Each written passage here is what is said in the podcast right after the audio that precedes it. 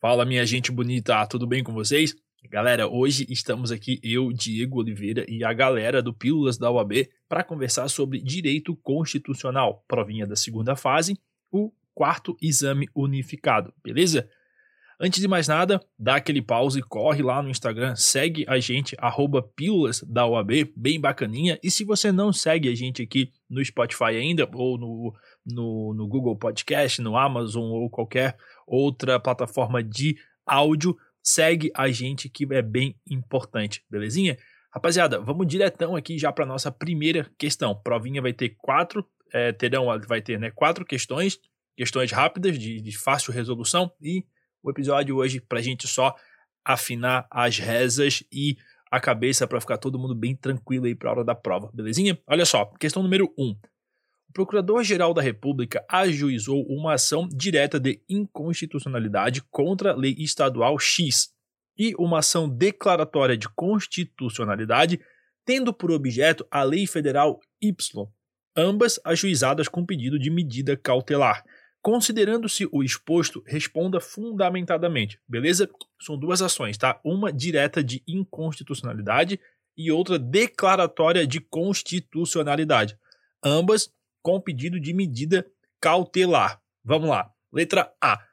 Diante da ambivalência das ações de constitucionalidade e inconstitucionalidade, se o STF indeferir a cautelar na ADI, ou seja, ação direta de inconstitucionalidade, pode um juiz, no exame de um caso concreto, ou seja, controle difuso, declarar a inconstitucionalidade. Beleza? Entenderam, né? Se o, STF indeferir a cautelar na ADI, o juiz, lá no caso concreto, ele pode declarar a inconstitucionalidade, beleza?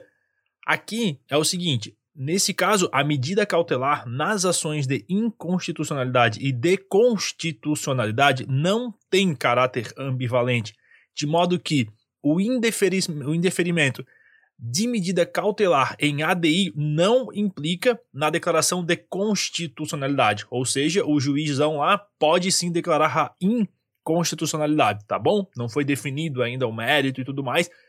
Então o controle difuso ele pode acontecer, tá? Vamos lá. O letra B. Se o STF deferir a cautelar da ADC, da ação direta de constitucionalidade, Pode um juiz, no exame de um caso concreto, declarar a inconstitucionalidade da lei Y, mas por outros fundamentos que não aqueles que deram causa à ação? Aqui é o seguinte: de acordo com a Lei 9868, uma vez deferida a medida cautelar em ADC, ação direta de constitucionalidade, todos os processos em que a lei objeto da ação tiver sendo discutida devem ser suspensos, razão pela qual um juiz não poderia, após deferida a, a, cautelar em ADC, declarar a inconstitucionalidade da lei, beleza? Fique esperto quanto a isso. Lei 9868, tá joia? Então encerramos aí a primeira questão. Questão número 2. Determinado partido político com representação no Congresso Nacional ajuiza ação direta de inconstitucionalidade perante o Supremo Tribunal Federal para questionar a íntegra de uma lei estadual. Joia? Partido político, com representação no Congresso Nacional, ajuiza ADI perante o STF para questionar lei estadual. Joia? Em relação ao cenário acima, comente justificadamente as consequências jurídicas das seguintes hipóteses, considerando sua ocorrência antes do julgamento da ADI. Tá joia? Vamos lá. Letra A.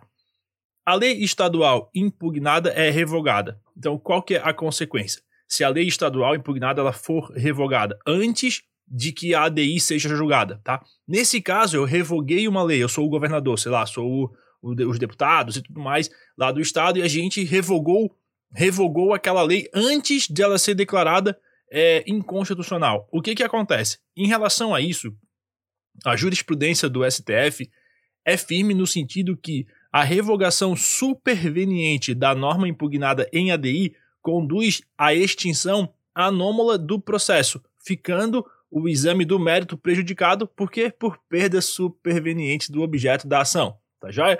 Então, se aquela lei foi revogada antes é, o mérito não tem como o STF dizer se é constitucional ou inconstitucional, porque ela não existe mais aquela lei, ela foi revogada, tá bom? Então é isso que acontece. Joinha? É a extinção mesmo do, do processo nesse caso, da ADI, tá?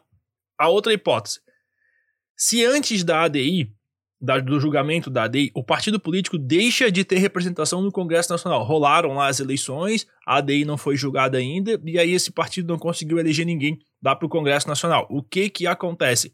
Aqui é o seguinte: quando as ADIs ajuizadas por partidos políticos, o STF, em sua jurisprudência inicial, ele considerava sim que a ADI deveria ser extinta, sem exame do mérito, por perda superveniente de legitimidade ativa, tá? Só que isso mudou. No julgamento do agravo regimental interposto contra a decisão monocrática adotada lá na ADI 2618 do Paraná, o STF reviu essa posição e atualmente entende que a perda superveniente de representação do partido político não repercute sobre o julgamento da ADI, tá bom? Aqui, eles entenderam que a aferição da legitimidade ativa do partido político deve ser realizada na época do ajuizamento, do ajuizamento da ADI, em razão da objetividade do processo e indisponibilidade da ação. Joia? Legal. Questão número 3. Olha só. Suponha que o STF tenha reconhecido em diversos julgados, recursos extraordinários, a incompatibilidade de uma lei ordinária do Estado Y, em vigor desde 99, com uma emenda constitucional promulgada no ano seguinte.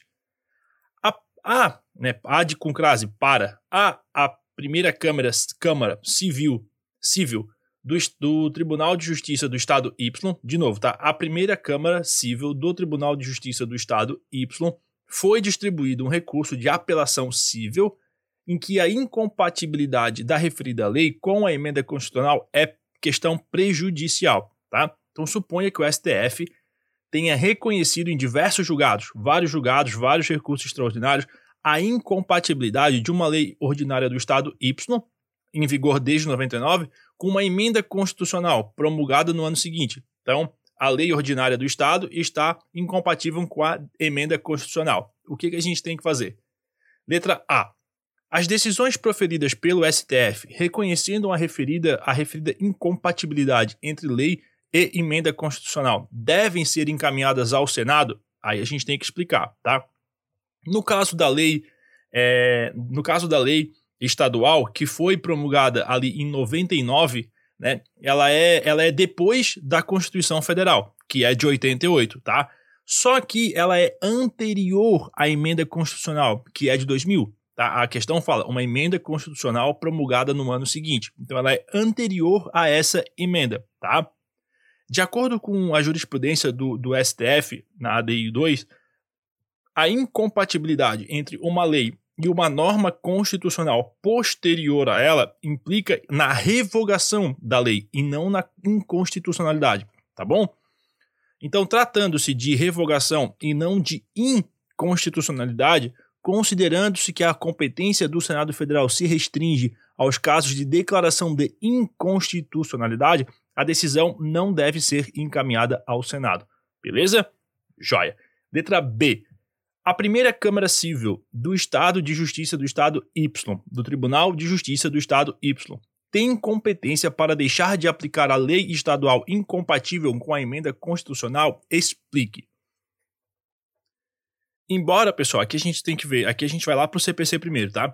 Embora o artigo 949, parágrafo único do CPC, dispense, entre aspas, o órgão fracionário de um tribunal, né, no caso, a primeira Câmara Civil do Tribunal de Justiça do Estado Y, ele é dispensado de encaminhar a questão constitucional ao Pleno, né, artigo 97 da Constituição, quando há decisão do STF sobre a constitucionalidade da lei.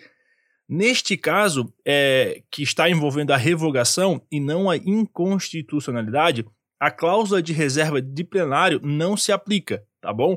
Tampouco ali aquela exceção que está prevista no, no CPC, tá? Então, não tem que mandar para o STF, nada disso, tá bom?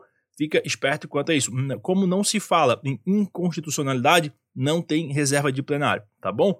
Joia.